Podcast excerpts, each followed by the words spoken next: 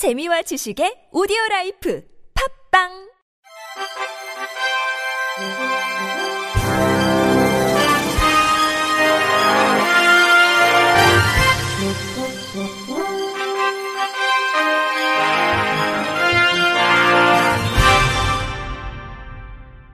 청취자 여러분 안녕하십니까? 10월 넷째 주 주간 KBIC 뉴스입니다.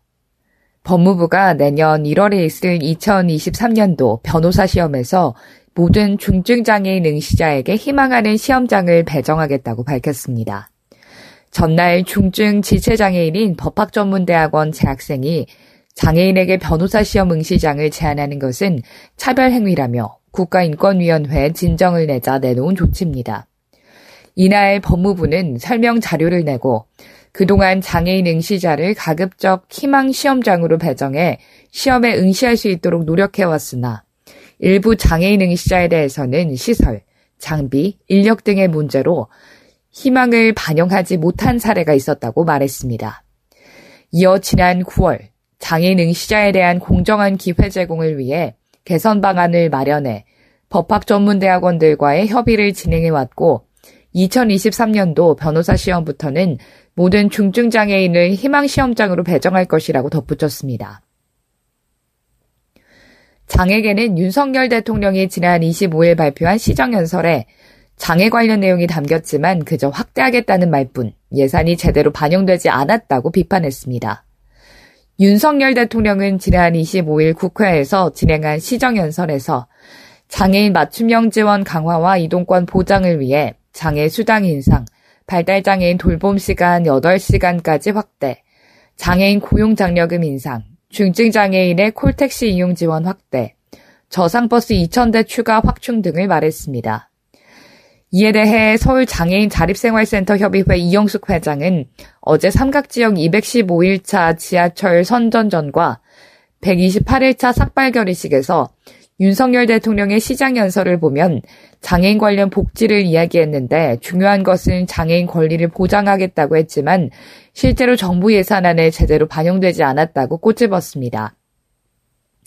이날 삭발로 투쟁을 결의한 광진 장애인 자립생활센터 박경미 소장은 1년이 다 되어가는 시간 동안 210명의 사람들이 삭발에 참여했다며 그동안 국회의원들은 무엇을 했는가라면서 대한민국 장애인들이 사람답게 살아갈 수 있도록 국회의원과 시민 여러분께 호소한다며 모두가 함께 웃는 날이 오길 바란다고 전했습니다. 한편 전장현은 국회 상임위원회에서 정부 예산안을 논의하는 다음 달 7일부터 예산안이 확정되는 12월 3일까지 내일 출근길 지하철 탑니다를 진행한다고 예고했습니다.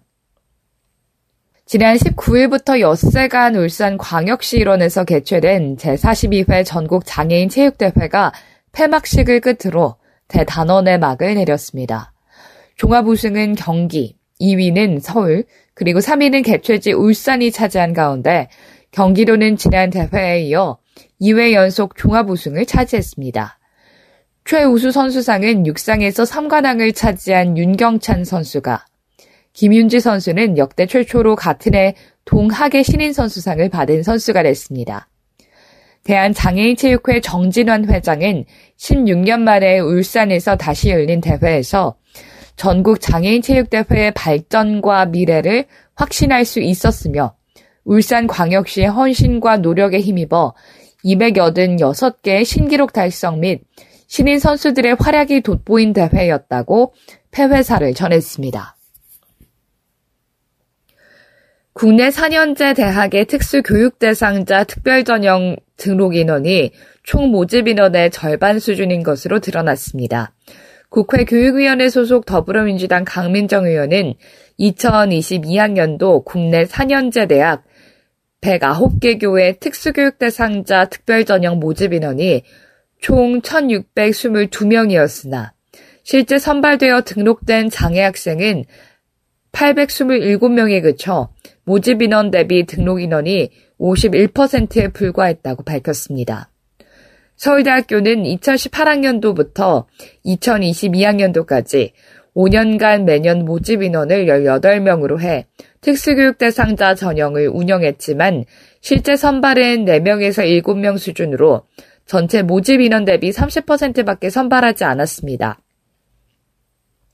강 의원은 2022년 특수교육 대상 고교 졸업자 중 일반 대학, 전문 대학에 진학한 학생들은 20%에 불과한데 이는 2021년 전체 고등학교 졸업생의 대학 진학률 73.7%와 비교하면 큰 차이가 난다며 차별적 사회교육 환경에 놓여 있는 장애 학생들에게 차등적 기회를 제공하기 위해 운영한다는 특수교육자 특별전형은 실상 진입의 벽이 너무 높아 장애 학생들이 제대로 활용하지 못하고 있다며 대학들은 특별전형 취지에 맞게 운용하도록 장애 학생들에 대한 진입의 벽을 낮춰야 한다고 지적했습니다.